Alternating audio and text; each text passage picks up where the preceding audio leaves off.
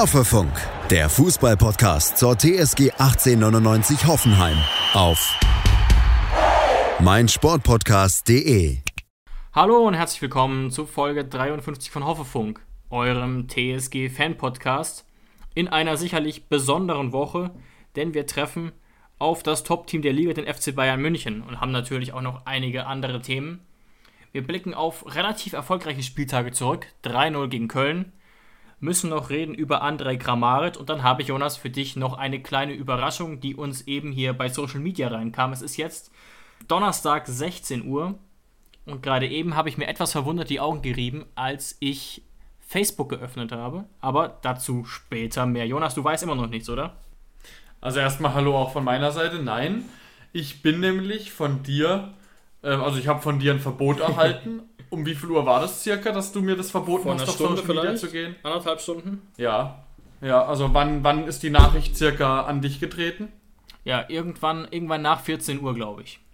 Genau, und seitdem hast du mir ja dann panisch geschrieben, bleib bloß von Social Media weg. Ähm, wir nehmen ja nachher den Podcast auf, dann habe ich eine Überraschung für dich, dass wir quasi meine Reaktion live bekommen. Und da habe ich mich auch dran gehalten und ich weiß von gar nichts. Aber natürlich habe ich schon mir Szenarien ausgemalt. Genau. Und ähm, sicherlich ist das auch ein ganz heißes Fressen gewesen für unseren Partner Hoffe News, die dann natürlich immer sehr viel aktueller dabei sein müssen. Aber dazu später mehr. Wir gehen so ein bisschen chronologisch vor und als erstes bietet sich natürlich an, über das Köln-Spiel zu reden. Ähm, ich habe zwei verschiedene Fragen für dich. Erstmal ganz kurz Frage 1. Wie ist aktuell so dein Gefühlszustand als TSG-Fan? Man weiß eigentlich gar nicht so richtig, äh, wo man gerade steht. Also, wenn ich jetzt so einfach an die TSG denke und mein, meine ersten Emotionen versuche ähm, ähm, in Worte zu fassen, dann ist es natürlich extrem positiv. Weil die letzten Wochen, wir haben jetzt sieben Punkte aus drei Spielen geholt. Also es gibt eigentlich nichts zu meckern. Und auch gerade 3-0 gegen Hertha, 3-0 gegen Köln. Ja. Also das sind ja jetzt nicht einfach nur Siege. Da haben wir ja nicht einfach nur gewonnen, sondern da haben wir ja sehr souverän, äh, zumindest was die, was die ähm, Tore angeht, gewonnen. Und es war auch, der, der Sieg war dann auch nach kürzester Zeit überhaupt nicht mehr in Gefahr. Das heißt, man erwischt sich dann schon dabei, sehr, sehr, sehr, sehr zufrieden zu sein. Aber ein Blick auf die Tabelle verrät natürlich, dass wir trotzdem noch unseren Erwartungen vor der Saison hinterherhinken. Aber wie wir auch schon besprochen haben in unserer Spezialfolge letzte Woche, wir sollten unsere Erwartungen an diese Saison einfach aufgrund der Corona-Pandemie, die uns ja sehr hart getroffen hat, einfach anpassen. Ja, ja, äh, genau. Und jetzt würde ich noch meine zweite Frage hinterher schießen. Wie überzeugt bist du aktuell von unserer TSG, was die weitere Saison betrifft? Du meinst, was die Saison im nächsten Jahr dann wieder Nee, betrifft? Ab sofort. Wir haben ja jetzt, wie Ab gesagt, sofort, also, sieben okay. Punkte, drei Spiele, keine Gegentore. Also du glaubst die Rück also die, die Rückrunde meinst du, okay. Ähm, ich glaube tatsächlich nicht daran, dass diese zu Null Serie jetzt tatsächlich ähm, langfristig halten wird. Also ich glaube jetzt nicht, dass wir auf einmal eine bombenfeste Defensive haben. Ähm, ich habe ja schon öfter gesagt, dass das auch auf jeden Fall ähm, Schuld der Gegner ist. Also Hertha war nicht wirklich gefährlich. Ähm, Bielefeld wollte eigentlich nicht viel. Ja. Und ähm, gegen Köln hatten wir dann auch einfach in vielen Momenten sehr großes Glück, dass wir eben kein Gegentor bekommen haben. Deswegen, ich glaube auf jeden Fall, dass es ein extremer Push für unsere Mannschaft ist. Wir können es auf jeden Fall. Aber ob das jetzt wirklich ähm, einen langfristigen Einfluss darauf haben wird, dass wir defensiv besser stehen würden, äh, werden, wage ich jetzt erstmal zu bezweifeln. Ja, mir geht es nämlich tatsächlich ganz ähnlich, deswegen auch die Frage. Ich bin ehrlich gesagt, so was die Gefühlslage angeht, aktuell relativ positiv. Einfach weil es eben jetzt so eine Art Wendepunkt war ähm, zwischen Bielefeld und Hertha und wir jetzt wieder mh, eher nach oben blicken als nach unten, definitiv. Gerade nach den zwei hohen Siegen. Andererseits muss ich auch sagen, und das ist so ein bisschen kurios, ich bin aktuell nicht so richtig überzeugt von unserer TSG, gerade was so den Blick Richtung Europa League betrifft. Und das ist lustig, weil ich ja gesagt habe in der Spezialfolge, die wir ähm, vor einer knappen Woche aufgenommen haben mit Jakob, ähm, dass ich schon noch leicht so Richtung Platz 7 schiele. Aber das wird natürlich nachher im Zusammenhang mit Bayern noch ein Thema. Ich weiß nicht, Ja. ob ich vom Gesamten so richtig überzeugt bin. Das liegt aber auch einfach daran, dass die Probleme, glaube ich, jetzt nicht einfach so äh, wegzuwischen sind. Ja, das ist ja ganz interessant. Also wer die Folge gehört hat, unsere Spezialfolge äh, mit Jakob, der weiß ja, dass du tatsächlich sogar noch, was die tabellarische Endsituation betrifft in der Bundesliga, noch der positivste von uns drei warst. Gell? Genau, wobei ich ja auch gesagt habe, ich habe ja uns unsere TSG am schlechtesten getippt vor der Saison auf Platz 7, ihr auf 6 und 5. Aber jetzt habe ich dann auch gemeint, okay, also ich habe sozusagen auf die beste Rückrunde getippt, genau. Ja. Aber ähm, ganz kurz noch, ein Mitgrund, glaube ich, warum ich jetzt mittlerweile gerade ähm, so glücklich oder so ein bisschen gehypt mit unserer TSG bin. Wenn, denk noch mal an das Schalke-Spiel. Ja. Danach war ja wirklich, war ja wirklich richtig die Kacke am Dampfen. Niemand hat mehr für möglich gehalten, eigentlich auch die Sympathisanten oder die, die Freunde von Sebastian Hoeneß zu dem Zeitpunkt, dass er noch langfristig ähm, tragbar wäre, wenn es jetzt so weitergeht. Ja, und sicher. wir sind ja, wir, wir, wir mögen ja Sebastian Hoeneß. Also ich, ich kann da auch für mich sprechen, aber ich weiß es ja auch von dir. Ähm, ich, er ist einfach ein sehr sympathischer Kerl, der auch meiner Meinung nach, zumindest von seiner Art, von seiner Spielweise, konnte das noch nicht richtig zeigen. Ähm, aber sehr gut, finde ich, zu unserer ja. TSG passt. Und deswegen haben wir auch gesagt, wir wünschen uns sehr, dass es mit Sebastian Hoeneß klappt. Und deswegen, weil eben diese drei Spiele, Bielefeld, ähm, wo es noch nicht richtig funktioniert hat, also punktetechnisch. Aber jetzt Hertha und Köln, das waren kurzfristige Endspiele für Sebastian Hoeneß. Da sind wir uns alle einig.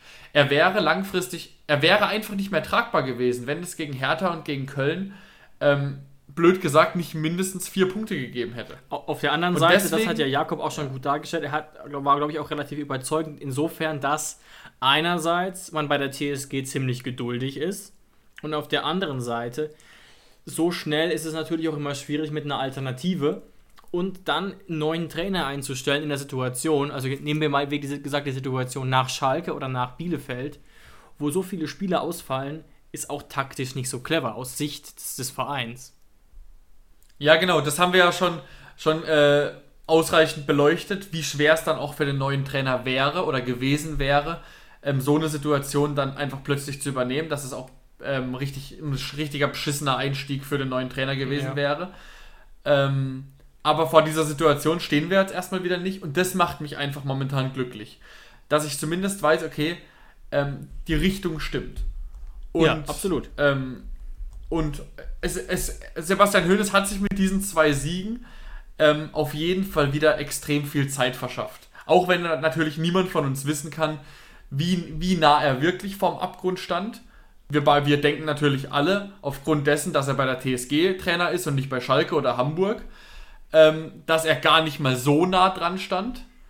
Bei anderen Vereinen wäre er vielleicht schon weg gewesen, aber selbst bei uns müssen sich die ähm, Beteiligten langsam Gedanken gemacht haben, aber das ist jetzt erstmal wieder vom Tisch. Genau, er hat sich ja schon dem Abgrund genähert, aber von dem Abgrund ist er jetzt definitiv auch weg und eben auch meine Prognose und auch deine traf ja so ein bisschen ein und ich betone es irgendwie jede Folge, ich weiß gar nicht warum, vielleicht auch so ein bisschen so eine Abwehrreaktion.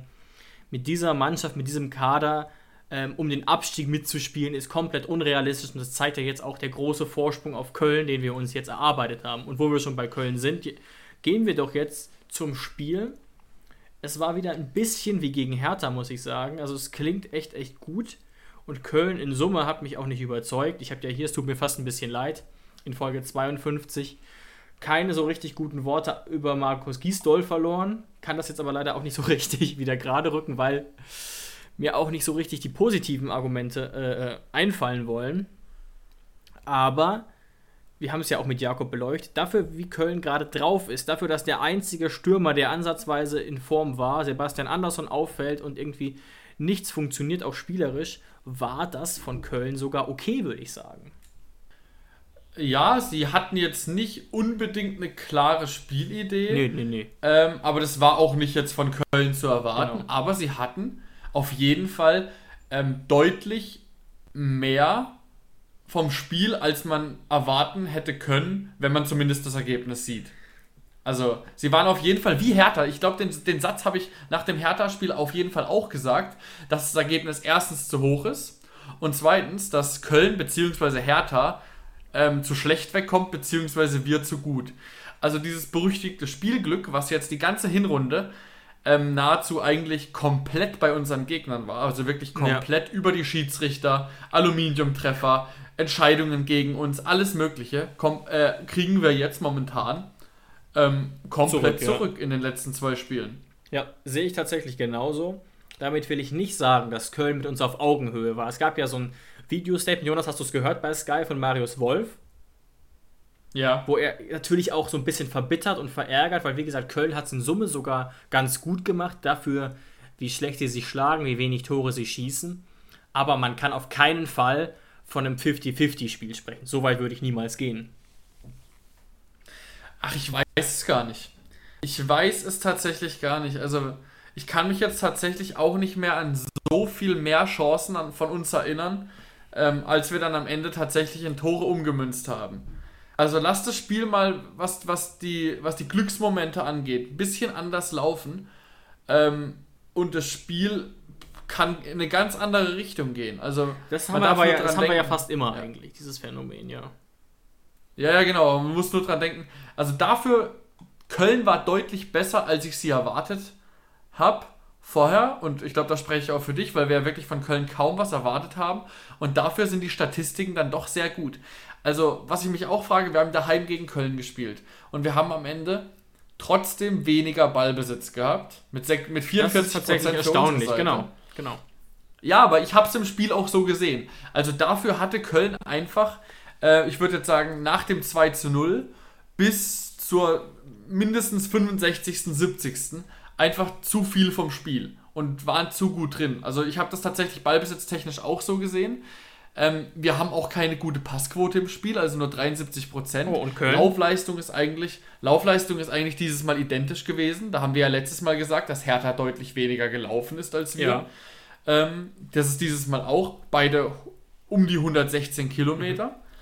Ähm, und deswegen muss ich sagen, also gerade wenn einer von beiden Toren äh, oder einer, einen von beiden Abschlüssen von Marius Wolf in der ersten Halbzeit noch reingeht und äh, Köln den Anschluss schafft, vor der zweiten Halbzeit, äh, vor Anpfiff der zweiten Halbzeit, dann kann das Spiel nochmal in eine ganz andere Richtung kippen. Ja, wie gesagt, kein Zweifel daran, kein Zweifel daran, aber der Spielverlauf war halt auch diesmal für uns passend und man muss natürlich auch sehen, einfach, dass, ähm, ich sehe hier gerade noch, ja, man muss natürlich auch noch sehen, äh, dass wir sicherlich mehr gedrückt hätten, wenn wir nicht so früh geführt hätten. Weißt du, wie ich meine? Das ist, das ist eine unfassbar richtige Aussage von dir. Gut, dass du das gerade noch erwähnt hast, weil das, da muss man natürlich Sebastian Hönes auch in Schutz nehmen. Wenn dann auch viele wieder denken, ähm, dass das nach der Führung dann Verwaltungsfußball war ähm, oder wieder Schreuderfußball. Ja, natürlich. Natürlich. Also wenn du, wenn du aus einer Krise rauskommst oder dich langsam rausarbeitest,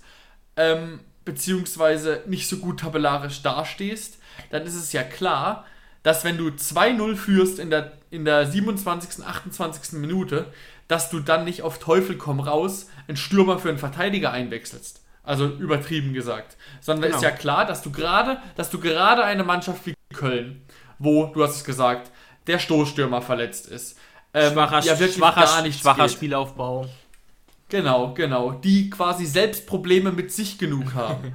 den, den kannst du auch bei der 2-0-Führung wirklich mal den Ball geben und kannst sagen, ja, kommt doch. Zeigt doch, dass ihr, dass ihr mitspielen wollt, wollt und dass ihr das Spiel noch drehen wollt. Ähm, und Köln hat es dann dafür, wie sie momentan drauf sind, sogar einigermaßen gezeigt, dass sie eigentlich mitspielen genau, wollen. Genau, das meine ich, ja. Haupt, hauptsächlich in Person von Marius Wolf, der wirklich tatsächlich, also ich will gar nicht sagen, dass Köln okay das Spiel gemacht hat, sondern dass Marius Wolf eigentlich ein sehr gutes Spiel gemacht hat. Also der war eigentlich Köln an dem Spiel, bei dem Spiel. Ähm, und dann hatten wir einfach nur massives Glück tatsächlich, dass wir eben zu null in die, in die Halbzeit gehen ähm, und dass wir quasi nicht das Gegentor zum psychologisch schlechtmöglichsten Zeitpunkt bekommen haben. Schatz, ich bin neu verliebt. Was? Da drüben. Das ist er. Aber das ist ein Auto. Ja, eben. Mit ihm habe ich alles richtig gemacht. Wunschauto einfach kaufen, verkaufen oder leasen. Bei Autoscout24. Alles richtig gemacht. Und dann hatten wir einfach nur massives Glück tatsächlich, dass wir eben zu null in die, in die Halbzeit gehen ähm, und dass wir quasi nicht das Gegentor zum psychologisch schlechtmöglichsten Zeitpunkt bekommen haben. Ja, ähm, das stimmt, das stimmt, aber wie gesagt, klar, Köln hatte zwei Top-Chancen, aber aus zwei Top-Chancen zwei Tore zu machen, für so eine Mannschaft in der Krise ist dann auch nicht immer selbstverständlich. Wir kennen es ja von uns selber nur zu gut. Ähm, und ich habe auch gerade noch mal gesehen, wir hatten durchaus noch die eine oder andere Chance da zusätzlich, aber klar insgesamt, und das ist auch mein Punkt, da muss ich dann noch ein bisschen meine Position ändern.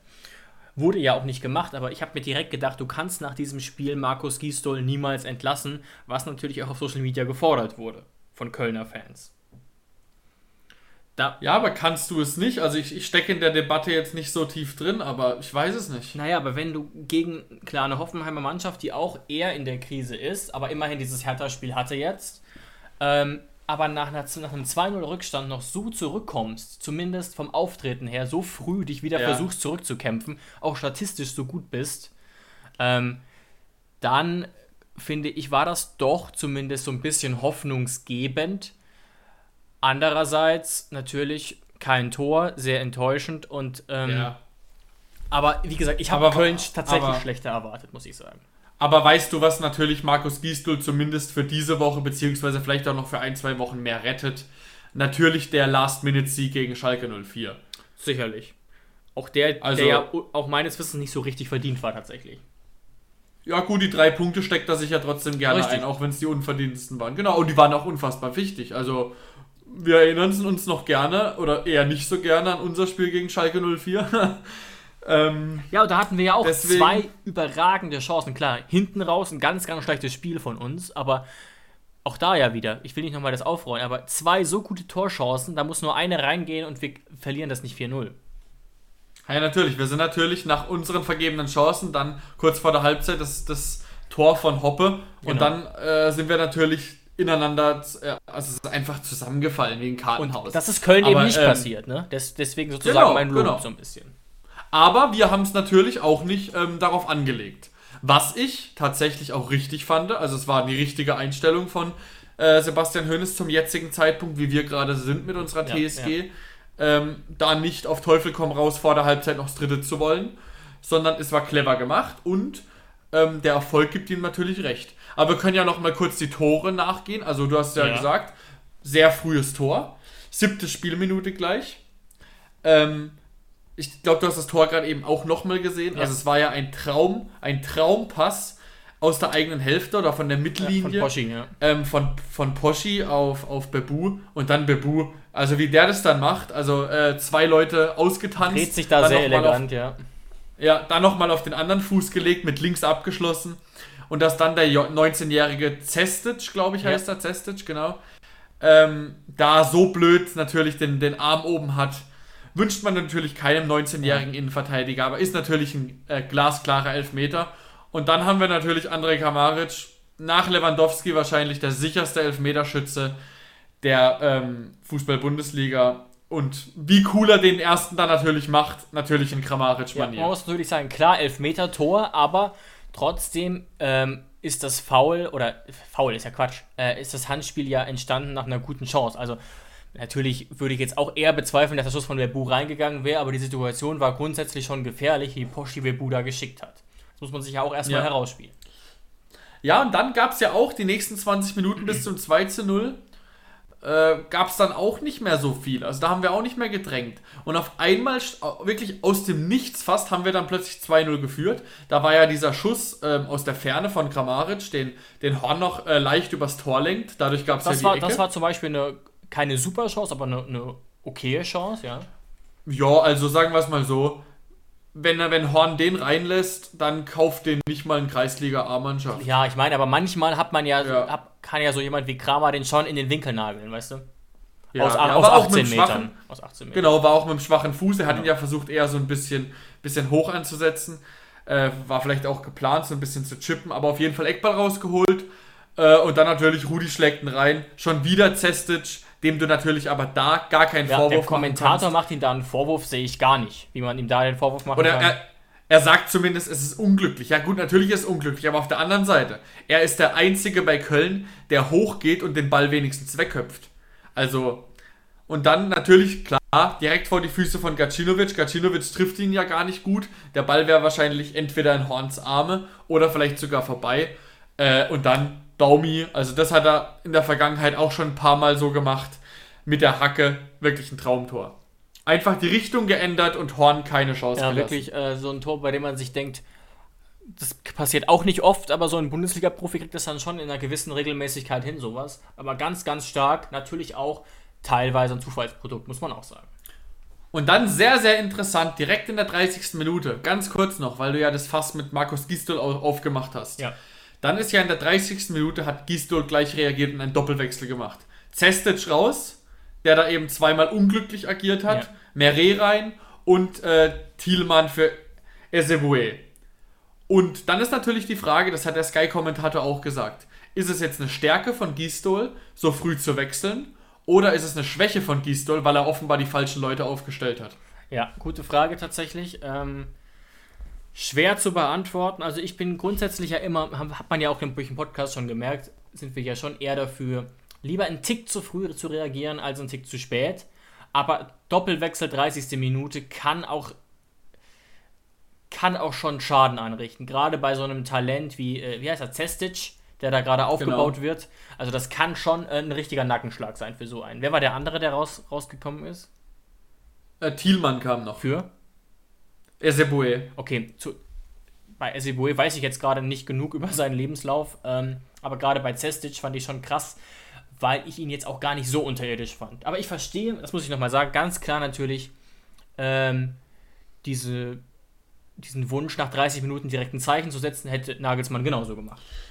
Es hat ja auch äh, in gewisser Maßen äh, funktioniert. Ja, also ka kann man zumindest vermuten, ähm, aber auch weil wir eben ein bisschen passiver wurden. Aber ich finde das, wie gesagt, im, Genau. im Rahmen völlig legitim. Ähm, die Frage ist dann natürlich immer, wenn wir das 2-1 kassiert hätten, muss man natürlich wieder selber ähm, richtig die Zügel in die Hand nehmen, aber das ist ja zum Glück nicht passiert. Ja, ja, exakt. Ja, und dann, wie gesagt, dann ist das Spiel so vor sich hingeplätschert. ähm, Köln hatte mehr Spielanteile, hat es dann aber gerade nach der, in, der, in der zweiten Halbzeit dann kaum noch in, in Chancen umgemünzt. Äh, da war vielleicht auch so ein bisschen die Luft raus, als man gemerkt hat, okay, Wolf macht den 100%igen nicht, wo Baumann noch mit dem Fuß dran kommt. Gute Parade, aber muss er natürlich machen. Ähm, und dann noch natürlich der Kopfball ähm, an den Pfosten, der dann rausspringt. Kann man Wolf eigentlich kaum einen Vorwurf machen, weil der Kopfball eigentlich echt stark war. Das ist halt Pech in dem Moment. Aber das bricht natürlich auch so eine Mannschaft, wenn du es einfach nicht schaffst, trotz großen Chancen, ähm, einfach den Anschluss zu machen. Das hat uns ja auch schon da- in den letzten Saisons mehrfach gebrochen. Sowohl unter Hoeneß als auch unter Nagelsmann. ja, ja, genau. Und auch Schreuder hat das uns mehrfach vorgehalten, auch wenn wir unter ihm generell natürlich ein bisschen weniger Chancen uns erarbeitet haben. Aber das Problem ist schon so ein bisschen TSG-Tradition. Also das kennen wir durchaus auch. Genau. Und dann hat natürlich unsere kroatische Wunderwaffe in der 75. Minute den Deckel drauf machen dürfen, weil Anthony Modest Ja. äh, gedacht hat, er schießt den Ball, aber hat aus Versehen nicht den Ball getroffen, sondern die Wade von Baumi. Äh, also kann mich kaum daran erinnern, dass ich in den letzten Monaten so einen klaren Elfmeter gesehen habe. Der zieht ja wirklich brutal durch und trifft nur Baumi. Sah auch schmerzhaft Also, aus. Ja, sah extrem schmerzhaft aus. Ich sag ja gerade, also er hat den quasi so, Oh, er hat ja. Baumis, Wa- er, er hat, er hat Baumis Wade eigentlich so geschossen, wie er sonst einen Ball geschossen hätte. Ja, also weil er- er hat wirklich, ja, Offenbar ist er im Defensivverhalten nicht der Stärkste, ist auch nicht überraschend und guckt halt nicht richtig. Also ich glaube wirklich jetzt, ich habe es gerade nochmal gesehen, er hat Baumi nicht gesehen ja. und wollte den Ball Ja, weghaben. ja, er kommt ja aus dem Rücken, er spitzelt Genau, ja quasi noch so, noch so kurz bevor Modest, Modest holt so ein bisschen länger aus und dann in, äh, reagiert einfach Baumi schneller, spitzelt den Ball vor ihm weg und bietet quasi nur noch seine Wade an und nicht mehr den Ball. Und dann natürlich Kramaric. Also da tut einem der Torwart ja fast schon leid, er macht es ja ähnlich wie mittlerweile äh, fast jeder in der Bundesliga, der Stammelfmeterschützen. Dieses Verzögern, ähm, also jeder der guten Schützen macht es eigentlich mittlerweile. Abgeguckt so ein bisschen wahrscheinlich von Lewandowski. Da gibst du dem Torwart natürlich kaum noch eine Chance. Nee, ich würde nicht sagen, dass das von Lewandowski kommt, ehrlich gesagt. Also, wer das ja so ein bisschen erfunden hat im deutschen, europäischen Raum, ist eigentlich Thomas Müller, würde ich sagen. Ja, ja, kam, ey, Thomas Müller hatte ja vor mehreren Jahren auch eine Phase, wo er die Elfmeter bei Da hat er Bayern zwei geschossen Jahre hat. gefühlt jeden Elfmeter gemacht für Bayern. Ja, ja. Obwohl Müller, ja, Müller hat auch immer ausgeguckt, ich erinnere mich wieder, aber Müller hat so ein, ähm, hat so einen sehr langsamen Anlauf Ach, stimmt. gehabt. Gut, stimmt. Du hast recht, er hat nicht das typische Verzögern gehabt, aber er war zumindest Nee. anderthalb, zwei Jahre lang so das Paradebeispiel im Verladen, gerade in der Bundesliga. Ja, aber da merkt man einfach auch daran, äh, gerade bei Lewandowski, er fängt ja erstmal an, so auf den, auf den Zehenspitzen zu tippeln, dann wird er schneller, dann bricht er ab und dann guckt er hoch und sucht sich eine Ecke raus. Kramaric hat auch einen Rhythmus bei seinem Elfmeter. Er läuft ein bisschen schräger an ähm, und verzögert dann auch kurz vorher. Und da merkt man einfach, dass du, dass du Elfmeter schon üben kannst. Du brauchst einen Rhythmus bei Elfmetern und du musst auch diesen Rhythmus ganz genau üben, um eben zu sehen, ähm, um eben den richtigen Zeitpunkt abzupassen, wo du hochguckst. Und es gehört natürlich auch eine Qualität dazu, ähm, dich dann davon nicht aus der Ruhe bringen zu lassen, dass du den Torwart anschauen musst, auf den Torwart reagieren musst und ihn natürlich trotzdem noch un im Tor unterbringen musst. Ja. Aber da haben wir mit Kramaric natürlich jemand ganz sicheres. Und dann war das Spiel vorbei. Dann beim 3-0 konnte man sich dann wirklich entspannt zurücklehnen. Selbst beim Elfmeter von Anthony Modest war ich tiefenentspannt eigentlich und hab, war mir eigentlich dann gar nicht mehr so wichtig. Ich habe mich natürlich trotzdem sehr, sehr für Olli gefreut, der ja jetzt zum Elfmeter-Killer avanciert ist, aber Spannung kam da nicht mehr richtig auf dadurch. Ja, auch das Foul, das war ja auch wieder eine Einzelaktion von Wolf, ähm, ja. von, von Wolf, der das echt klasse macht, der da ja so ein bisschen in die Zange genommen wird von Jon und von Posch. Der, der The Zone-Kommentator hat tatsächlich gemeint, es wäre das Foul von Jon gewesen. Meiner Meinung nach war es aber das Foul von Posch. Jon macht da meiner Ja, Meinung nach nichts und selbst von Posch ist das jetzt eher so ein 60% Elfmeter.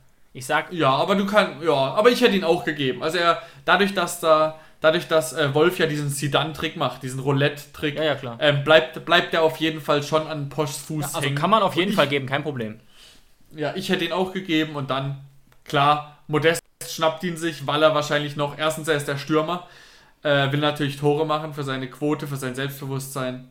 Äh, dann an, ein, an alter Wirkungsstätte, da schnappst du ihn dir wahrscheinlich auch nochmal lieber. Äh, und um, den, Torfluch um zu, zu, zeigen. durchbrechen vielleicht auch. Ja, und natürlich, weil du den Elfmeter verursacht hast, äh, drei Minuten vorher. also, äh, zu viele Gründe für Modest, um ihn zu schießen. Und dann hat man auch gleich gemerkt, Modest hat übrigens nicht verzögert. Und er wurde gehalten. Aber natürlich, er war gut geschossen. Wollte ich gerade Aber sagen. er war tatsächlich gut geschossen. Er war flach geschossen, er war platziert geschossen. Aber Olli ist momentan einfach äh, eine Krake, was Elfmeter angeht. Ja, da ist natürlich auch so ein bisschen, wenn man da einmal im Fluss ist, dann, dann kann es auch laufen. Man muss auch ganz ehrlich sagen, wenn Baumann nicht genau darauf spekuliert, ich springe jetzt mal stark ins rechte Eck, dann hat er den nicht. Also, Nee, dann hat er ihn nicht, ja. also da muss er wirklich sich entscheiden, okay, ich gehe jetzt mit allem, mit all meiner Sprungkraft ins rechte Eck, hat er getan und hat ihn schön rausgefischt, aber ähm, wenn der Elfmeter drin ist, dann wird Modest dafür gefeiert, weil viel platzierter geht es wirklich nicht. Ja. Und das letzte, was ihr eigentlich noch, also rundum gelungener Fußball-Tag eigentlich für unsere TSG. Ähm, aber was man jetzt noch kurz erwähnen könnte, und da haben wir jetzt auch schon die letzten Wochen mehrfach drüber geredet, da müssen wir natürlich auch drüber reden, wenn wir gewinnen und nicht nur, wenn wir verlieren. Wir haben wieder mal sehr spät gewechselt erst. Das scheint wohl einfach so ein bisschen die Art von Sebastian Hoeneß zu sein. Und da werden wir uns wohl dran gewöhnen müssen. Weil wir haben tatsächlich trotz guter Bank eigentlich, wir haben ja dann gute Leute gebracht. Wir haben ähm, ähm, Adamian gebracht, Kader Schabek haben wir gebracht in der 75. Und am Ende dann noch in der 82. Dabur und am Ende sogar dann noch ähm, Bogarde. Stimmt. Das heißt, du hattest, du hattest schon eine pralle Bank, aber der erste Wechsel, der erste Doppelwechsel kam halt wieder erst in der 75.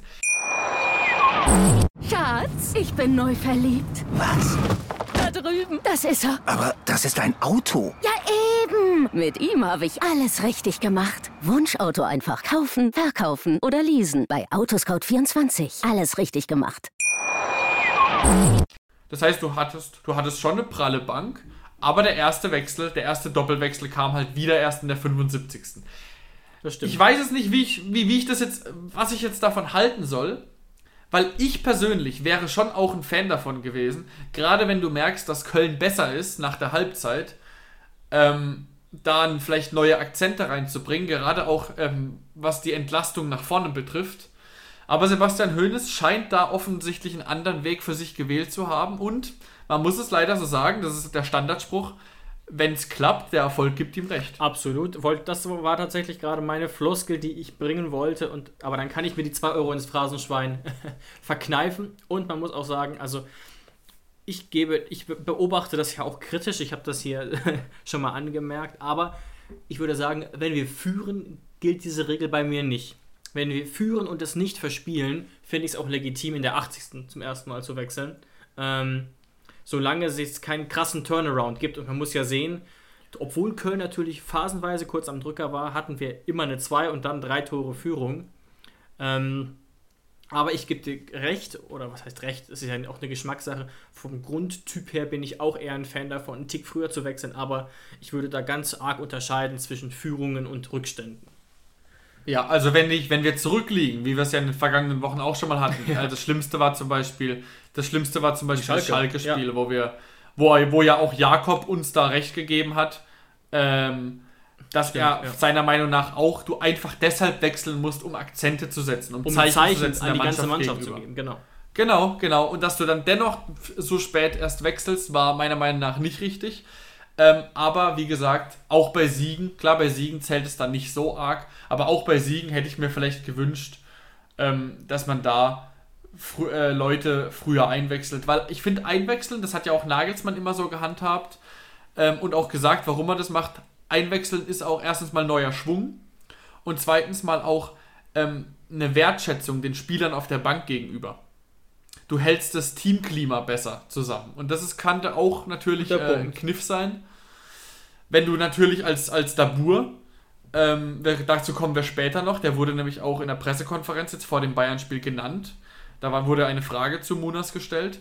Aber wenn du als Dabur, der ja eigentlich schon den Anspruch hat, äh, in der Startelf zu stehen, erst in der 82. Minute eingewechselt wird, na, hat natürlich schon einen Geschmack. Also siehst du natürlich nicht gern als Munas Dabur. Ist aber auch nicht zwingend nötig, eben wie gesagt, wenn du schon die zwei Tore relativ früh auf dem Konto hast, keinen Gegentreffer kriegst, aber klar, verstehe ich. Ähm, total. Was man natürlich jetzt sagen muss, oder was ich sagen würde, vielleicht siehst du es auch anders. Ich finde es langsam immer erstaunlicher. Wir haben jetzt äh, 18 Spiele hinter uns. Und wenn ich jetzt, und wir verfolgen ja wirklich extrem viel, und ich würde mir das grundsätzlich immer zutrauen, irgendwo eingeladen wären oder eine Anfrage kriegen würden, ja, ihr seid doch hier der, der Hoffenheim-Podcast, gebt uns doch mal so einen Einblick, wie ist denn Höhnes Spielstil? Was ist denn da so typisch? Seid ihr überzeugt davon und so weiter? Ich würde mich enorm schwer tun und nicht, weil es mich überfordert, sondern weil diese klare Linie meiner Meinung nach weiterhin nicht erkennbar ist. Äh, was mir einerseits ein bisschen Bauchschmerzen macht, tatsächlich, muss ich euch ganz offen sagen. Auf der anderen Seite aber auch durch diese ganzen Systemwechsel und Personalwechsel erklärbar sein könnte. Es gibt genau ich kann dir in, in drei Worten sagen, wie ähm, Sebastian Hoeneß Spielstil ist. Oder wie Sebastian Hoeneß momentan bei uns ist. Bitte. Wenn ich jetzt, wie du gesagt hast, irgendwo eingeladen wäre und dazu gefragt werden würde. Er ist auf der Suche. auf der Suche sind meine drei Wörter. Was man natürlich ganz arg merkt, dass er auch gesagt, ähm, er hat noch keine feste, äh, feste Formation. Vielleicht hat er sie jetzt gefunden er wechselt öfter mal ähm, seinen Spielstil. Also von, von hoch anlaufen, ähm, Pressing, über sich jetzt komplett zurückziehen, war ja jetzt wirklich bis jetzt fast alles dabei. Mal mehr, mal weniger erfolgreich. Aber, und ich hatte auch nicht das Gefühl, dass seine Spielstile bis jetzt extrem ähm, nach dem Gegner orientiert waren sondern dass er selbst so ein bisschen auf der Suche war. Natürlich auch dem geschuldet, was er zur Verfügung hatte an Personal, dass er immer geguckt hat, okay, was kriege ich mit den Leuten, die ich heute da habe, vielleicht einigermaßen hin.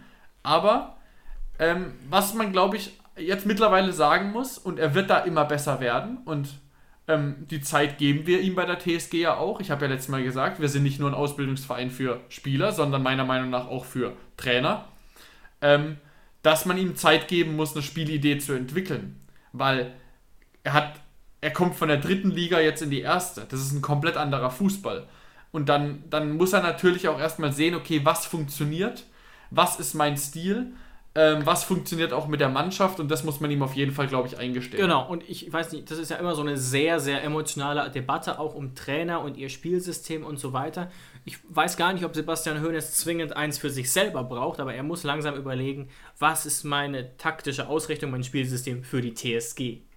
Und jetzt muss er jetzt aber auch, und wie gesagt, deswegen will ich da gar kein zu hartes Urteil fällen, weil jetzt, wir haben ja die PK beide gehört und es sieht aktuell sehr, sehr danach aus, dass wir in zwei Wochen ein viel besseres personelles Lager äh, äh haben werden, dass es sich jetzt nach und nach lichtet. Also äh, Sko zum Beispiel, äh, Grilic und wer war der dritte Name?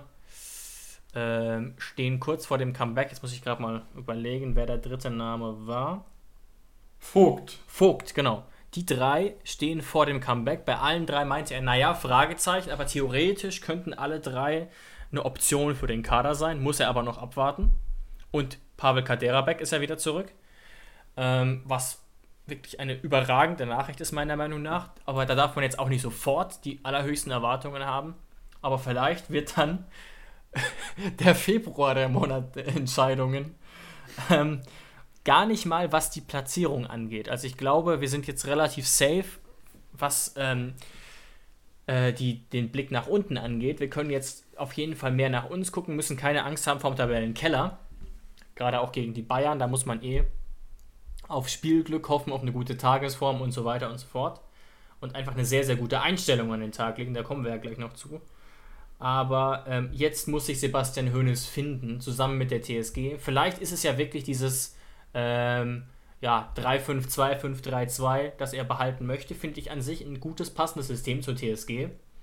Aber wie gesagt, da haben wir ja jetzt auch schon in unserer Spezialfolge drauf vorausgeblickt. Nur das ist eben was, weswegen ich noch nicht das allergrößte Vertrauen habe in die Rückrunde, weil das muss erst kommen, bevor ich sehe, dass wir da Richtung Europa vorsichtig schielen können. Aber was ich sehr interessant fand bei der Pressekonferenz jetzt vor ja. dem Bayern-Spiel, ähm, die heute war, er wurde ja auch ähm, angesprochen aus, auf diese rechte Außenverteidigerposition. Und auch wenn er betont hat, dass es ähm, Gacinovic ähm, in Ordnung gemacht hat, dafür, dass es nicht seine Position war, hat er auch extra gesagt. Er wurde da so ein bisschen ins kalte Wasser geschmissen. Hat er, war er wirklich überschwänglich glücklich, dass Kader Schabek wieder zur Verfügung steht. Und das hat mich auch gefreut, weil ich ja gesagt habe, ey, ich hoffe so sehr, dass wir, wenn er, wenn Pavel wieder da ist, dass wir dann wieder Fünferkette, Schrägstrich Dreierkette spielen. Ja. Jetzt war der Weg natürlich wieder ein bisschen anders. Jetzt haben wir, hat er erst wieder Dreier, Fünferkette gespielt und jetzt kommt noch Kadajabek zurück. Das heißt, er hat so ein bisschen den Weg umgedreht, ähm, als ich jetzt vermutet hatte. Aber ich sag dir jetzt mal meine Prognose. Ich sag, Pavel spielt am Samstag von Anfang an. Das ist lustig, weil weißt du, was ich gerade sagen wollte? Ich habe die PK ja auch gehört und es klang für mich zwischen den Zeilen stark nach Gacinovic spielt. Okay, dann haben wir wohl äh, gleiche Bild und Ton äh, zur Verfügung, gleiches Bild und Tonmaterial zur Verfügung gehabt, aber zwischen den Zeilen ähm, wohl etwas anders interpretiert. Aber es ist ja wirklich pure Interpretationssache. Wir sind ja nicht im Training dabei, können auch nicht über den Soundlinsen oder sonst irgendwas tun aktuell. Ähm, und damit will ich gar nicht sagen, dass äh, Hoeneß äh, Kaderabek nicht schätzt, sondern ich habe das Gefühl, und ich habe mir auch gerade nochmal die Noten von Gacinovic angeguckt, der es wirklich okay gemacht hat. Aber der, dabei bleibe ich, äh, gegen Bayern meiner Meinung nach eher keine Option sein sollte auf dieser Position, wenn es denn möglich ist. Aber ich habe das Gefühl, dass Hoeneß vielleicht auch zum Schutz von Gacinovic ihn da sehr positiv gezeichnet hat. Also ich finde nicht, Hoeneß hat wortwörtlich gesagt, sehr ordentlich. Und das ist dann doch relativ wohlwollend, ehrlich gesagt. Ja, ja, das habe ich ja auch gesagt. Also er hat Gacinovic trotzdem ähm, positiv herausgearbeitet, war aber natürlich dennoch ähm, sehr froh ja. darüber, dass Pavel wieder aber da ist. Aber ich sag's dir ganz aber ehrlich, ist natürlich auch selbstverständlich. Wenn wir am Samstag um 14.30 Uhr aufs Handy gucken, dann werde ich mich deutlich mehr freuen, wenn ich dann den Namen Kaderabek lese. Ähm, das ist, glaube ich, ja auch bekannt, dass wir da beide sehr Team Pavel sind ohne Vorwurf an Gacinovic, aber Gacinovic muss sich eben versuchen, an der, auf der 8 dran zu kämpfen und nicht äh, als rechter eben. Außenverteidiger. Das, das muss man ja auch gar nicht als Angriff werten. Ja. Ähm, das, das ist natürlich einfach nicht seine Position und da ist natürlich ähm, äh, Pavel wie gemacht für die Position. Ganz genau. Warten wir es ab. Ich bin aber ehrlich gesagt auch ein bisschen skeptisch, dass das für 90 Minuten äh, packt, aber vielleicht muss er das ja auch gar nicht. So, Jonas, ich habe noch tatsächlich überraschenderweise einiges auf dem Zettel und wir sind schon 38 Minuten drauf. Jetzt überlege ich gerade, also Bayern machen wir am besten zum Schluss, aber ich habe das Gefühl, solange wir jetzt schon reden, du hast auch eine zweite Meldung noch nicht mitbekommen. die doch relativ heiß diskutiert wurde. Oder warst du gestern ein bisschen auf Social Media unterwegs und hast dich da ein bisschen eingelesen? Ich habe keine Ahnung, von was du gerade sprichst. Das heißt, es kann gut sein, dass ich es schon weiß, aber ähm, du gibst mir gerade nicht viele Informationen. Ja, das war Absicht, aber man muss dich auch in Schutz nehmen. Du bist gerade ein bisschen am dein Zimmer umbauen, umräumen und so weiter und hast da viel zu tun. Ähm, und es ist auch eine ziemlich spekulative Meldung gewesen, aber die war, wurde gestern wirklich massiv heiß diskutiert. Ich lese dir einfach mal unkommentiert ein paar Zitatschnipsel vor, okay? Ja. Das Leben in Hoffenheim ist großartig für mich. Der Respekt der Menschen ist riesig, der Club ist organisiert. Jetzt dachte ich zum ersten Mal, dass es vielleicht Zeit ist, die Umwelt zu verändern. In erster Linie, weil ich mit unserer Spielweise nicht zufrieden bin. In den vergangenen Saisons war es attraktiv und gut. Davon sind wir derzeit weit entfernt. Ich habe auch viele Verletzungen, die zusätzliche Probleme verursachten. Ich muss sagen, dass ich in den letzten Monaten auf und neben dem Feld etwas nervös geworden bin. Wer hat das gesagt? Kramaric. Ja, und zwar gestern zu. Also David, David, ganz kurz. Ich habe vielleicht mein Zimmer renoviert, aber ich war, ich, ich war nicht auf dem Mond. Okay, alles gut. Also diese Nachricht, diese Nachricht habe ich dann, diese Zitatkachel, die habe ich auch schon mehrfach gelesen. Stimmt, ich, es gab ja sogar eine Zitatkachel von unserem Partner Hoffel News. Ich wusste nur nicht, weil du, wie gesagt, ja dein Zimmer eingeräumt hast und so weiter. Ja. Ähm, das hat er ja in der kroatischen Zeitung, genau. glaube ich, gegenüber Sportske gesagt. Novosti ähm, hat er das gesagt. Ich habe es auch nochmal sicherheitshalber in den Google-Übersetzer eingegeben, weil ich nicht weiß, woher diese Übersetzung stammt. Und das ist wirklich tatsächlich so, wie es hier steht. Und eben dieser Satz macht mir wirklich sehr viel Sorgen. Klar, also ich mache mir grundsätzlich überhaupt keine Sorgen, was Kramaric-Gerüchte betrifft. Da sind wir ja wirklich ein bisschen auch leid geplagt und das sind wir alles gewöhnt. Aber gerade der Satz in erster Linie, weil ich mit unserer Spielweise nicht zufrieden bin, gibt mir sehr zu denken und deswegen habe ich da auch gerade so rum drauf rumgeritten. Gar nicht mal, also mein Punkt ist gar nicht, dass ich will, dass wir die Spielweise ändern wegen Kramaric.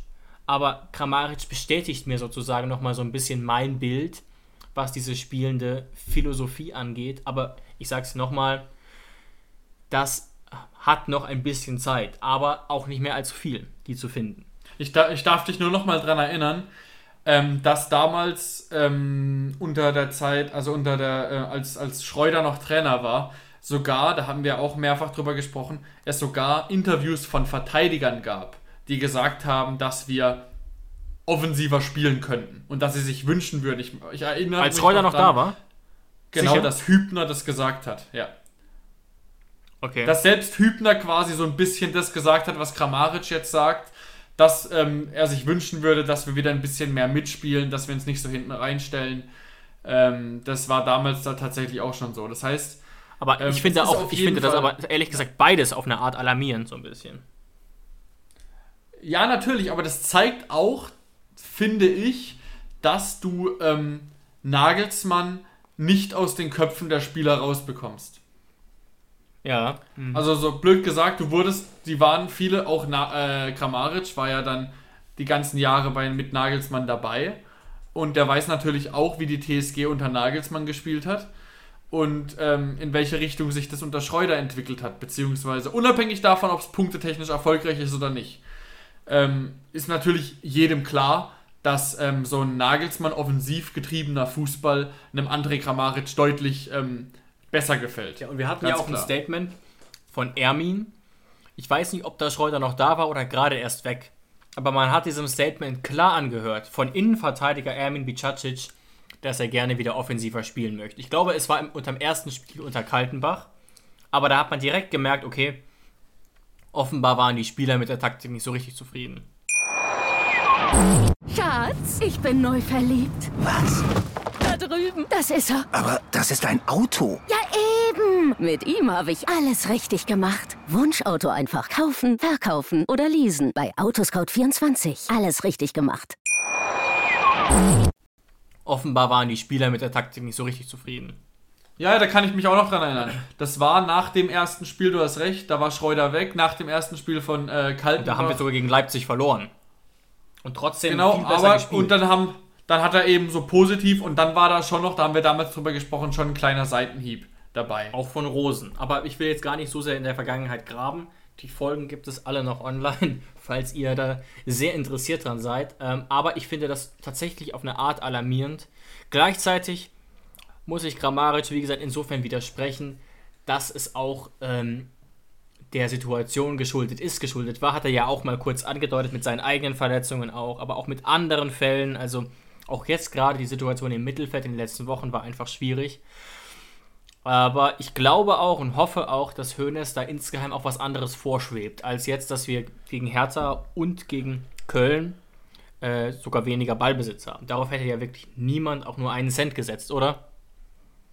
Er hat, nee, aber er hat jetzt halt einfach auch die Pistole auf der Brust oder gespürt oder beziehungsweise sich selbst draufgelegt, mhm. sich selbst den Druck gemacht und er musste gewinnen.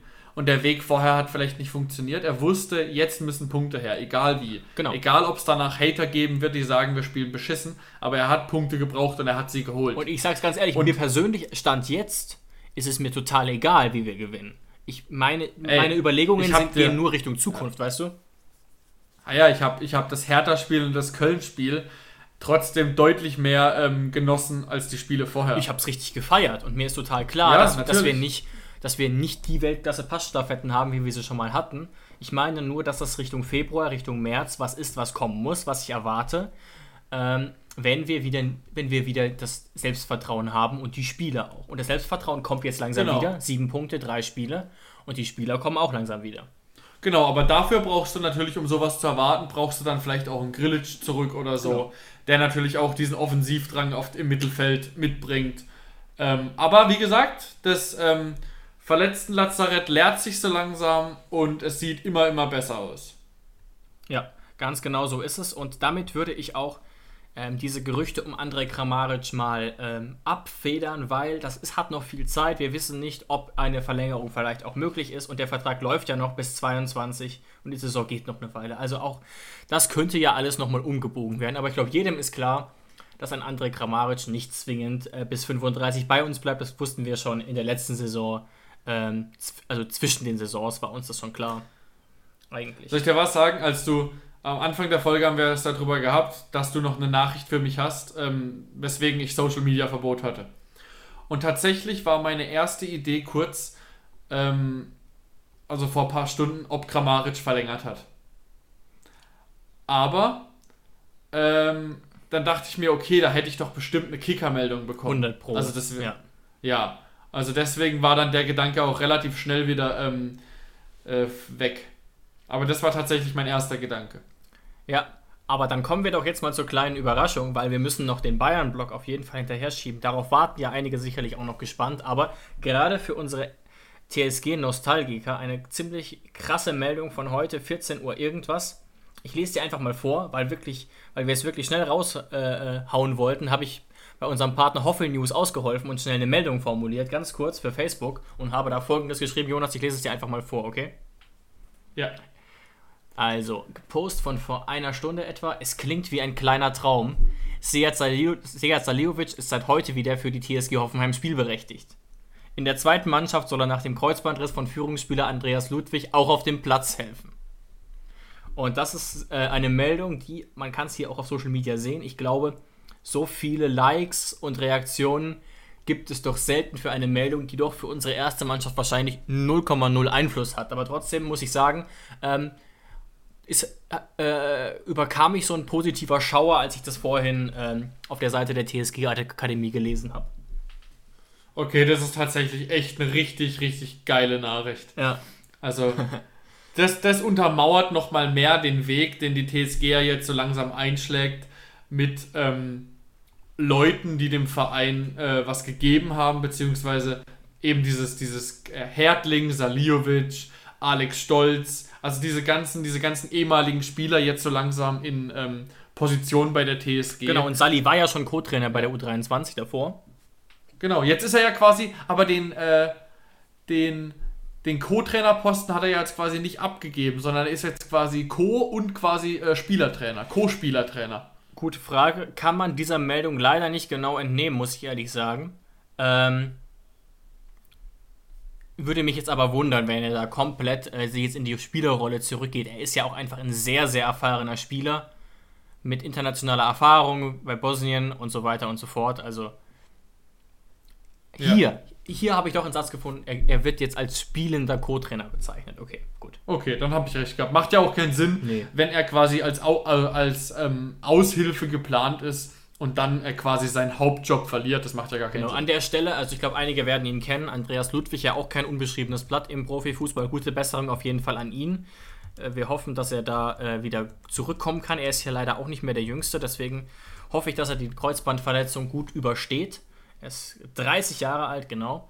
Und aber ich hätte ehrlich gesagt niemals damit gerechnet, ähm, dass, dass Nee, hier sowas also, passiert, ja. weil unser, unser guter Freund, und ich kann es hier offen sagen, ich glaube, vielen ist es klar, also ich, ich persönlich bin ein riesiger Sead Saliovic-Fan, habe ein Trikot noch im Schrank, das mittlerweile ganz schön eng geworden ist ähm, und ja, fand deswegen die Meldung Wahnsinn, aber hätte niemals damit gerechnet, denn er ist 36 und schon eine Weile raus aus dem Profifußball.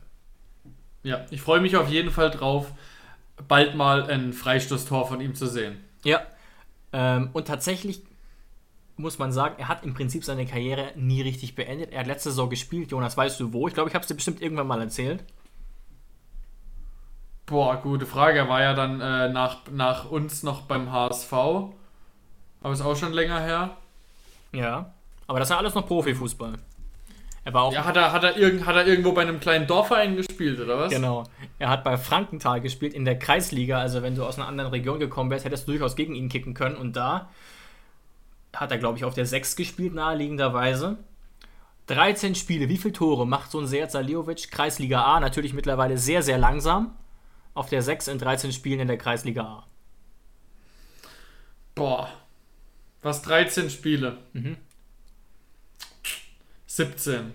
16 Buden. Und das klingt jetzt erstmal, ja, natürlich, der ist ja auch Bundesliga-Profi gewesen. Andererseits auf der 6 mit doch relativ wenig Tempo. Also es zeigt schon auch gerade seine technischen Fähigkeiten, seine Schussfähigkeiten. Also Ja, ja. schon heftig, weil man hat es ja auch häufiger mal erlebt, dass dann so jemand, nehmen wir mal das Beispiel Kevin Großkreuz, der jetzt seine Karriere beendet hat, dann dritte Liga spielt und da gar nicht so krass auffällt. Ja, das ist so ein klassischer Spieler, der, der, da, da geht man auch gerne unter. Beziehungsweise man passt sich auch sehr schnell an. Genau, und das ist bei Sully nicht der Fall gewesen. Andererseits, ähm, man darf keinesfalls davon ausgehen, dass der so, sofort da der beste Mann ist. Es ist schon äh, äh, hart, wenn du halt ein Jahr nur Kreisliga gekickt hast und wahrscheinlich gar nicht richtig trainierst, da wieder reinzukommen. Er hat wohl schon seit ein paar Tagen wieder ähm, extra Einheiten gemacht. Und es könnte sein, dass er am Wochenende gegen den VfR Aalen schon im Kader steht. Hat die TSG selbst vermeldet. Ich bin sehr gespannt. Ich weiß nicht, ob man sehen kann. Ich glaube nicht, aber ich würde es mir natürlich auf jeden Fall angucken, wenn ihr irgendwie wisst, ob da irgendwie Magenta TV oder irgend so ein Popel-Stream das überträgt. Ähm, ich wäre dabei, schreibt es uns gerne. Ich habe mich tatsächlich da schon mal informiert und meines Wissens nach bin ich da nicht fündig geworden. Schade, aber das ist natürlich auch deswegen gut, weil ich habe mir häufiger schon mal gedacht, wir sollten auch ab und zu mal über die zweite Mannschaft reden, auch ab und zu mal über die Damen reden. Und, aber man hat dann irgendwie auch nicht die Zeit und es ist auch schwer zu recherchieren. Aber jetzt habe ich auf jeden Fall noch ein bisschen mehr Motivation, auch die zweite Mannschaft zu verfolgen. Natürlich auch deswegen, weil unser Freund Alex Stolz da auch als äh, Torwarttrainer tätig ist. Genau. Aber ist natürlich auch immer schwer, wenn man es nicht gucken kann. Deswegen Genau, genau. wäre auf jeden Fall schön. Also ich weiß nicht, ich will mich jetzt nicht zu weit aus dem Fenster legen. Vielleicht gibt es es ja wirklich irgendwo. Ich weiß noch nicht wo, da irgendwie so einen Stream anzubieten. Also da würden es bestimmt ähm, das einige sehr gerne Ja, sehen. auch wenn die Medienabteilung der TSG zuhört, die haben ja auch schon das ein oder andere Mal reingehört, habe ich mir sagen lassen. Dann wäre es sicherlich gut, äh, da mal ab und zu irgendeinen Facebook-Livestream, irgendwas zu machen, um generell einfach Aufmerksamkeit für die zweite Mannschaft zu generieren. Klar, so ein Seat wird nicht jedes Spiel über 90 Minuten machen, aber ich glaube, dass es auch viele Fans der ersten Mannschaft dazu bringen könnte, auch mal die Spiele der zweiten Mannschaft zu gucken. Und da rennen ja auch sonst noch viele interessante Talente rum. Klar, eine zweite Mannschaft ist ja nicht nur ähm, ein Auffangbecken, sondern natürlich auch äh, quasi äh, eine Förderstelle. Genau, und man muss auch sagen, die stehen tatsächlich gar nicht ganz so gut da. Ähm, haben ein bisschen Puffer noch auf die Abstiegsplätze, 19 Spiele, 22 Punkte, aber ich glaube, dass sie eben auch deswegen reagieren wollten auf dieser, ähm, in Anführungszeichen, Spielmacherposition, weil jetzt eben der Leistungsträger Andreas Ludwig da ausgefallen ist, der meines Wissens nach sogar auch schon mal ein paar Spiele in der Bundesliga gemacht hat. Genau. Der hat für uns, für die TSG, schon sechs Spiele in der Bundesliga gemacht. Ja, ist auf jeden Fall also eine, eine sehr romantische Nachricht, mit, Ja, mit der total, du mich da überrascht total. hast. Also freut mich auf jeden Fall sehr. Und kann ich mir auch sehr gut vorstellen, dass das auch funktioniert, auch ohne das krasse Tempo, weil, ähm, wie du gesagt hast, wenn er da auf der 6 spielt, dann ist es ja eher ein Taktgeber. Genau. Und, nicht, nicht der ähm, Abräumer, sondern der Genau, Spielaufbau. genau. Äh, ja. Auf ein bisschen höherem Niveau so ein bisschen, man sieht es ja bei Toni Groß, äh, du brauchst das Tempo nicht, wenn du der Taktgeber im Mittelfeld bist. Gut, guter Punkt, guter Punkt. Aber ich würde sagen, auch jetzt an die Fans der zweiten Mannschaft, dem muss man auf jeden Fall ein bisschen Zeit geben. Aber ich würde sagen, es bestehen auf jeden Fall die Chancen, dass er der zweiten wirklich, wirklich weiterhelfen kann und vielleicht auch äh, im, im Trikot noch mal ein bisschen, äh, weiß ich nicht, vielleicht auch Inspiration den anderen Spielern geben kann. Und vielleicht ähm, gibt es das Trikot ja auch irgendwann mal im Fanshop. Dann kannst du dir ein neues Trikot kaufen, wo du auch reinpasst. Auch das wäre noch eine Empfehlung für unsere TSG-Medienabteilung, äh, einen Saliovic-Vlog und den bewerben, weil klar, er wird ja in diesem Trikot jetzt auflaufen, im gleichen Trikot der ersten Mannschaft und wieso eigentlich nicht. Ähm, und wie gesagt, ich muss mein altes Saliovic-Trikot von, glaube ich, 2015 ähm, mal dringend demnächst suchen. und werde mich dann am Wochenende, wenn wir zusammen Bayern gucken, vielleicht da reinquetschen, wenn ich es äh, in den Untiefen finde. Ja, du hast, dann hast du jetzt noch ein paar Tage Zeit, um äh, zu hungern. ah, das geht schon. Gibt ja, gibt ja dann Mittel und Wege. Ähm, gut, jetzt sind wir fast ein bisschen zu humorig drauf, aber wir müssen auf jeden Fall noch über das Bayern-Spiel reden. Ich glaube, viele Punkte, die wir schon angesprochen haben, tangieren auf das Bayern-Spiel, also auch Sorgen, die wir aktuell haben, was das Spielsystem und so weiter betrifft. Genau, aber auch die verletzten, verletzten Situation hat ja auch jetzt äh, mit dem Bayern-Spiel zu tun gehabt. Genau, und da, wie gesagt, ich habe es ganz kurz angesprochen, kurzes Personal-Update. Es gibt meines Wissens noch keine wirklichen Veränderungen, außer eben, dass es jetzt wirklich sein könnte, dass Kaderabek beginnt. Und dass es eben sein könnte, dass Grillage, Sko ähm, oder, jetzt ist mir der dritte Name schon wieder Vogt. entfallen, meine Fresse, Vogt, ähm, wieder mit dabei sind. Gerade Vogt wäre natürlich sehr wichtig. Auch an der Stelle nochmal ein Lob übrigens an Howard Nordfight, der eine 2,5 vom Kicker bekommen hat. Völlig zu Recht, meiner Meinung nach. Ähm, aber gegen die Bayern mache ich mir eben Sorgen, ehrlich gesagt, wenn wir mit Nordfight und Gacinovic da in dieser Dreier- bzw. Fünferkette spielen weil sie sind dann eben halt doch keine Weltklasse-Spieler. Und die Bayern-Spieler sind das eben. Also ich gehe tatsächlich davon aus, wenn äh, es Kevin irgendwie schafft, sich auf den Platz zu robben, dass er spielen wird. Ja, ja. Ähm, und klar, dadurch, dass äh, Cessignon weiterhin äh, nicht zur Verfügung Genau, der wird nicht zur Verfügung stehen, ja. äh, wird, wird Jon das auf der linken Seite auf jeden Fall wieder machen. Ja, auch Ähm, den nochmal ganz kurz mit einem Satz kann man auch wieder nur loben für dieses Spiel. Äh, wieder ein sehr erwachsener, guter Auftritt. Ja, auf jeden Fall. Und rechts, wie wir eben schon ein bisschen uns, ähm, an, wie wir anderer Meinung waren, eben die Frage, wieder Gacinovic oder ist eben Kader Schabek schon bereit? Ja, genau. Weiß, glaube ich, niemand. Ich überlege gerade, weißt du, gibt es bei den Bayern personell irgendwas Besonderes zu vermelden? Weil da ist ja immer die Situation so ein bisschen, die Personaldecke der Bayern ist ja sehr, sehr dünn, aber ich glaube, die sind aktuell relativ verletzungsfrei, meines Wissens nach. Ja, Transfermarkt Ja, also- bestätigt ja. mir das auch. Also die Bayern, das ist ja tatsächlich so, ähm, die haben unter Flick ja schon so etwas wie eine Startelf. Also die spielen Absolut. tatsächlich, die spielen tatsächlich immer mit dem klassischen 4-2-3-1, was sich natürlich extrem anbietet, wenn du eine klare Doppelsechs hast mit Kimmich und Goretzka. Ähm, auch eine sehr starke Doppelsechs. Kimmich der beste Sechser der Welt momentan. Ähm, und dann ist natürlich die Frage, Müller immer auf der 10, Lewandowski immer vorne. Und linke Seite, rechte Seite ist eigentlich immer nur die Frage, Gnabry, Koman, Sahne, welche zwei von den drei? Das ist da so ein bisschen die Frage. Und in der Innenverteidigung wird tatsächlich auch sehr viel rotiert. Der einzige, der da die meiste Zeit momentan bekommt, ist tatsächlich Boateng. Schatz, ich bin neu verliebt. Was? Da drüben. Das ist er. Aber das ist ein Auto. Ja, eben. Mit ihm habe ich alles richtig gemacht. Wunschauto einfach kaufen, verkaufen oder leasen. Bei Autoscout24. Alles richtig gemacht. Der einzige, der da die meiste Zeit momentan bekommt, ist tatsächlich Boateng. Weiß gar nicht, ob du es gesehen hast. Ähm, letzte Woche beim Bayern-Spiel war sogar ähm, Niklas Süle, Rechtsverteidiger bei den Bayern. Ja, ich habe gedacht, äh, ich, ich habe ich hab schon äh, mir zu viel Wein reingekippt. Also komplett irre, diese, diese äh, Variante, ehrlich gesagt. Hat er gar nicht verkehrt gemacht. nee, muss man absolut ehrlich nicht. sagen. Aber Niklas Süle auf dem Flügel mit seiner Statur, also wirklich ein super Typ, aber ist ja wirklich äh, äh, komplett befremdlich erstmal, wenn man sich das so anguckt. Auf den ersten Blick ja, aber man darf nicht vergessen, äh, Jerome Boateng hat ja eine ähnliche Statur und hat ja 2014 oder so auch noch Rechtsverteidiger gespielt. Das stimmt, aber ich finde, Boateng ist schon äh, noch drahtiger und schlanker als, als Niklas Süle. Ja, aber es hat auf jeden Fall funktioniert. Ähm, zumindest bei dem Spiel und ähm, da bin ich auf jeden aber Fall war, gespannt. war Pavard dann auf da- der Bank oder war er angeschlagen oder war das einfach eine taktische Entscheidung, Süle rechts spielen zu lassen? Ich weiß es gerade gar nicht. Äh, ich, ich weiß gerade gar nicht mehr. War Pavard nicht, Pa- Pavard nicht angeschlagen? Kann, kann ich gerade gar nicht hundertprozentig sagen, aber ich habe nur gesehen, auf jeden Fall Alaba Boateng in der Mitte und ähm, rechts Süle.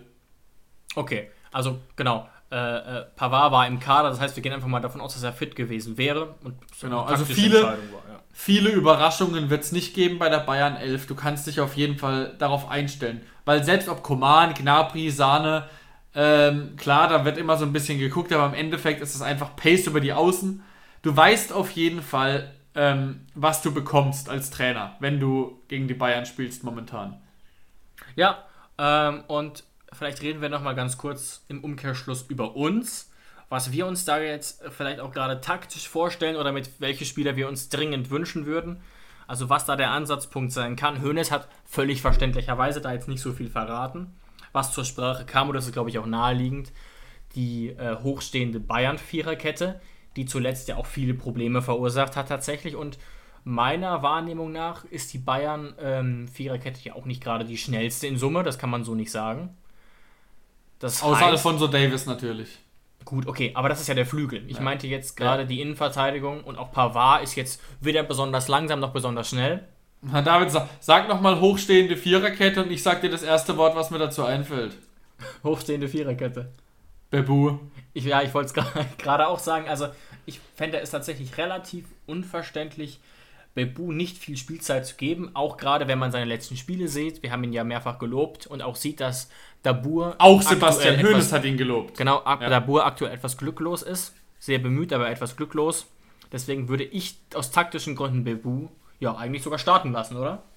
Auf jeden Fall. Also meine Meinung ist da klar, habe ich ja in der Spezialfolge auch schon ähm, lang und breit ähm, mich dazu geäußert, dass Bebu auf jeden Fall momentan in die Stadtelf reingehört. Der, selbst wenn er mal keine Vorlage macht, mal nicht trifft, ähm, der ist einfach gut drauf, bringt Schwung. Er, er, er wirkt einfach frisch momentan. Also er wirkt einfach so, als könnte er jede Sekunde etwas Gefährliches kreieren. Und das ist einfach momentan wichtig. Ja, und da, da kann man natürlich auch mal dann mal lange Pässe, lange Bälle probieren, die hochstehende Viererkette versuchen, irgendwie in Bedrängnis zu bringen, durch Konter, wie auch immer. Fände ich sehr, sehr naheliegend, sehr gut. Ich persönlich wünsche mir noch insbesondere, dass Grilic fit wird. Das fände ich nicht schlecht.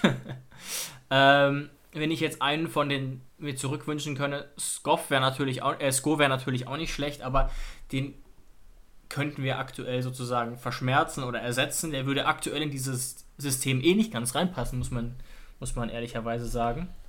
Er ist momentan kein Stammspieler, da müssen wir nicht um einen heißen Brei darum reden. Selbst wenn er jetzt wieder fit wäre, muss ich sagen, nicht weil Jon überragend spielt, aber weil Jon es grundsolide macht und er eben im Rhythmus ist, würde ich Jon spielen lassen, selbst wenn Sko heute sagt, ja, Trainer, ich bin fit. Ja, vor allem, weil, weil Sko ja auch mittlerweile gar nicht mehr wirklich linker Außenverteidiger ist. Genau, hat er ewig nicht mehr gespielt und er hatte jetzt auch ähm, ein bisschen zu tun mit seinen muskulären Problemen, glaube ich. Das heißt, ähm, natürlich würde es mich freuen, aber ich sehe ihn nicht an der, in der Anfangsformation. Und dann muss ich natürlich auch sagen, ähm, gegen die Bayern fände ich es völlig legitim, hauptsächlich auf Konter zu setzen. Da habe ich jetzt nicht den Anspruch, dass wir irgendwie das Spiel diktieren, Spiel machen. Ähm, da bin ich wirklich komplett unromantisch. Hauptsache, wir zeigen Biss, wir zeigen Einstellung und äh, können irgendwie ein bisschen Torgefahr erzeugen. Also ich Ähm. lehne mich tatsächlich sogar so weit aus dem Fenster, dass ich sage, wir werden mit der gleichen Aufstellung spielen wie gegen Köln. Es sei denn, Kevin Vogt wird fit. Das könnte passieren. Oder Kader Schabek. Der Rest wird gleich bleiben. Ja, fände ich auch verständlich und in Ordnung. Ähm, trotzdem fände ich es natürlich super, gerade bei Vogt, aber auch äh, wenn, wenn ein Gredo wieder zur Verfügung stehen würde, der wirklich da Kreativität im Mittelfeld äh, noch reinbringen kann. Ja. Ähm, ja, und dann müssen wir abwarten. Also die Bayern sind jetzt wieder in ihrer stärksten, noch in ihrer schwächsten Phase. Hat viel damit zu tun, dass die Konkurrenz auch einfach gefühlt es den Bayern leicht machen will. Also wenn wir jetzt Das ist schon gucken- Wahnsinn. Die haben so viele Punkte liegen lassen und sind jetzt trotzdem sieben Punkte vorne. Ja, also es klingt, Also- es klingt gut. 13 Spiele, äh, Quatsch, 18 Spiele, 13 Siege, 3 Unentschieden, 2 Niederlagen. Aber im Vergleich zu den letzten Jahren oder auch die Ära Guardiola, Hönes ist eigentlich schon ziemlich schlecht. Ja, Acht- also acht- mehr, mehr Punkte lässt Bayern nicht mehr liegen. Genau. Also entweder du bist besser als das und wirst Meister oder du kannst es halt eben knicken. Ja. Und Leipzig und Leverkusen mit, äh, nee, Leipzig mit 7 Punkten Rückstand, deutlich schlechteres Torverhältnis, also echt bitter. Es hat lange darauf hingedeutet, dass es eine spannende Saison werden könnte, aber auch Dortmund aktuell ja ein Totalausfall. Da muss man nochmal sagen, klar, wir sind jetzt kein Dortmund-Podcast, aber da wurde Lucien Favre wahrscheinlich auch ziemlich, ziemlich Unrecht getan. Und unter Terzic ist es noch schlechter. Ja, Also, wir's. Der richtige Absturz kam jetzt unter hat ja, Terzic. Favre hat vor allem ja auch einen sehr, sehr guten Punkteschnitt gehabt. Ich glaube sogar einen besseren als Klopp. Ja. Ja, ja. Also der Ähm. Punkteschnitt ist auf jeden Fall, die Bayern sind einfach nur viel besser als in den Jahren, wo Klopp da war. Genau. Ähm, Ja. und das Und- ist vielleicht für uns der Ansatzpunkt eben, dass für Bayern-Verhältnisse die Bayern nicht ganz oben schwimmen, aber zuletzt wieder, wieder gut dabei waren. Aber du hast, hast du, erinnerst du dich vielleicht an das Interview von ähm, Flick nach dem Schalke-Spiel? Er war doch recht unzufrieden in Summe. Ja, klar, weil das Ergebnis ja am Ende nur so hoch geworden ist, äh, weil Schalke am Ende halt so ein bisschen gepatzt hat. Ja, ja. Ähm, das Spiel, also Bayern hat es jetzt nicht wirklich, wirklich souverän gegen den Tabellenletzten da gespielt. Was heißt souverän schon, aber jetzt vielleicht nicht Bayern-like, wie sich Flick das vorgestellt hätte. Das 4 zu 0 war natürlich massiv zu hoch. Ich erinnere mich nur Genau. noch an, äh, an, an, an das, das 4 zu 0 sogar, wo Alaba aus 30 Metern abzieht und der Ball ähm, nicht mehr springt. Also war natürlich auch ein Patzer von Fährmann. Aber der Rasen ähm, in, in Gelsenkirchen ist halt wirklich auch momentan die absolute Hölle. Ja, sieht aus wie so ein richtiger Hasenacker, Wahnsinn. Ähm, aber genau, er war zumindest, was das Spiel betrifft, nicht zufrieden mit seinen Bayern, das hat man schon gemerkt. Und trotzdem das 4 zu 0. Deswegen wird es natürlich nicht leicht. Wollen wir zum Abschluss versuchen zu tippen, aber ist natürlich unfassbar undankbar. Also, nee, ganz, ganz kurz noch zur Spielidee. Würdest Ja. du es begrüßen, wenn wir extrem tief stehen und auf Konter spielen? Oder würdest du eher dazu neigen, zu pressen? Ich glaube, ich würde tief stehen und spät versuchen zu pressen. Weißt du, wie ich meine? Ja. Also ich irgendwie würde- so sagen, irgendwie so sagen, wenn hinten Boateng Alaba den Ball von links nach rechts spielen, ab und zu auf Kimmich spielen, prallen lassen, kannst du noch eher ähm, passiv sein, aber irgendwann muss eine Linie sein und da muss die Luzi abgehen. Genau, genau. Und trotzdem würde ich sagen, wir, wir sollten eher tief stehen. Ähm, ja. Aber dass wir ohne Pressing spielen, fände ich nicht gut. Das äh, hat ja Schreuder auch manchmal gemacht, was man ihm ja schon auf eine Art vorhalten kann. Aber ich fände es völliger Quatsch. Das machen wir ja auch in manchen Spielen, gerade auch zuletzt, wo dann Dabur 80 Meter vom eigenen Tor entfernt auf den Gegner drauf rennt. Ähm, ja. Absolut, löb, also- absolut löblich gegen Gegner äh, wie Augsburg, Hertha, die nicht gut in Form sind. Aber gegen Bayern ähm, wünsche ich mir dann eher ein Pressing ab, weiß ich nicht, 40, 50 Meter vom eigenen Tor. Die Energie brauchst du vor allem später noch. Ja. Und ich finde auch alleine, du kannst doch gar nichts anderes machen, äh, als tief stehen, allein schon, wenn du dir die Flügel anguckst mit dem Tempo. Also da, da, da musst du ja tief stehen, sonst, sonst rennen die dir ja davon. Also. Und man muss dann halt auch einfach, wie es immer gegen solche Mannschaften ist, du musst verhindern, dass sie früh in Führung gehen. Und dann musst du äh, mit dem Kopf im Spiel bleiben. Das zeichnet sich meistens schon in den ersten 10, 20 Minuten des Spiels ab. Und man wird auch schon merken, ob wir einen guten oder einen schlechten Tag erwischen, ob unsere Grundaggressivität stimmen wird. Ja, die Einstellung ist ganz, ganz wichtig. Auch Ja. die Einstellung der Bayern. Ich glaube, für die Bayern ist es ganz, ganz schwer, ehrlich gesagt, sich auf die TSG einzustellen, weil wir wissen ja selber nicht genau, wo wir stehen, wenn du weißt, wie ich meine. Also, Ja, ja, wir, genau. wir gucken jedes Spiel aufmerksam, wir lesen alle Artikel, sind seit Jahren da sehr informiert und es ist brutal schwierig, die TSG aktuell richtig einzuschätzen. Und das ist vielleicht auch ein Vorteil. Aber die Einstellung wird ganz, ganz wichtig sein. Bayern bleibt natürlich hoher Favorit. Okay, und jetzt können wir springen zu dem Tippspiel. Ja. Soll ich äh, wie eigentlich immer optimistisch tippen oder soll ich wirklich tippen, wie ich es glaube? Boah, weiß ich nicht, musst du dich, musst du dich entscheiden, aber manchmal äh, verschwimmt das ja auch so ein bisschen. Ja, also tatsächlich, also ich glaube tatsächlich, dass wir äh, auf gar keinen Fall zusammenfallen, dass wir wieder ein gutes Spiel machen werden. Ähm, aber ich denke auf jeden Fall, dass auch ein Unentschieden möglich ist. Aber mein Tipp jetzt, wo ich mich jetzt mal, also Tipp ist 2 zu 1 für Bayern. Ja, das ist wahrscheinlich so relativ realistisch, äh, äh, würde ich sagen. Aber um die Folge positiv zu beenden und weil ich auch ein kleines bisschen dran glaube, aber ehrlich gesagt weniger als auch in den letzten Jahren, tippe ich auf ein 2 zu 2. Ja, also man sieht schon, wir denken beide nicht, dass Bayern, äh, dass bei Bayern die Null steht. Auch weil halt bei Bayern momentan extrem selten die Null steht. Ähm, und schon extrem viele Gegentore bekommen haben. Ich denke es natürlich, ich halte es natürlich auch für möglich. Immer, dass wir punkten. Auch, dass wir gewinnen können. Aber sagen wir es mal so, und ich glaube, da spreche ich auch für dich. Ich war schon vor Spielen gegen Bayern positiver gestimmt. Ja, und zwar meistens tatsächlich. Es hat sich ja schon früh gezeigt, dass wir gegen Bayern eigentlich gar nicht so schlecht sind. Schon, schon unter Nagelsmann, das ist ja wirklich schon Jahre her. Auch unter Schreuder, auch dann unter Hoeneß. Also wirklich Wahnsinn, wie gut wir teilweise gegen Teams spielen, ähm, die selbst versuchen, das Spiel zu machen, die selbst mitspielen, offensiv spielen. Da haben wir irgendwie, äh, da sind wir irgendwie taktisch immer gut dabei. Auch gegen Dortmund war das ja oft so ein bisschen der Grund, neben der Einstellung der Dortmunder, die manchmal auch ein Problem war. Aber so richtig messen kann man unsere TSG dann erst wieder am 7.2. gegen Frankfurt, weil bei allen Gründen, die wir auch gesucht haben, die Bayern vielleicht ein bisschen schwächen, dass sie gerade defensiv nicht so gut stehen und so weiter und so fort, bleiben die Bayern haushoher Favorit. Ähm, und das sieht man auch. Macht euch mal den Spaß, guckt euch einfach nur die Tippquoten an bei irgendwelchen Tippanbietern, aber setzt bitte kein Geld drauf, aber das zeigt schon einiges. Ja, ja, auf jeden Fall. Also da kriegst wenn, wenn, wenn 10 Euro auf Bayern setzt, dann kriegst du 9 raus, wenn, wenn du gewinnst. ja, äh, unser Mathelehrer wäre sehr stolz, ja. ja, gut. Ja. Ähm, dann beenden wir doch mit diesem hochklassigen Gag diese Folge nach krassen 70 Minuten. Wir hoffen, dass wir euch einen guten Einblick geben konnten in dieser Woche. Wir bedanken uns herzlich bei euch fürs Einschalten und wünschen euch am Wochenende natürlich einen guten Fußballabend. Vielen Dank euch fürs Einschalten. Danke, Jonas.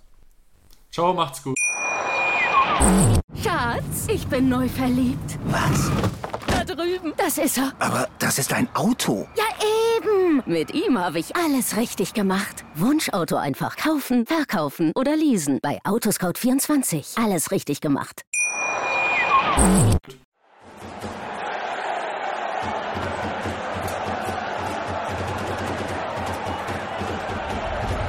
Hoffefunk, der Fußballpodcast zur TSG 1899 Hoffenheim auf meinsportpodcast.de. Schatz, ich bin neu verliebt. Was?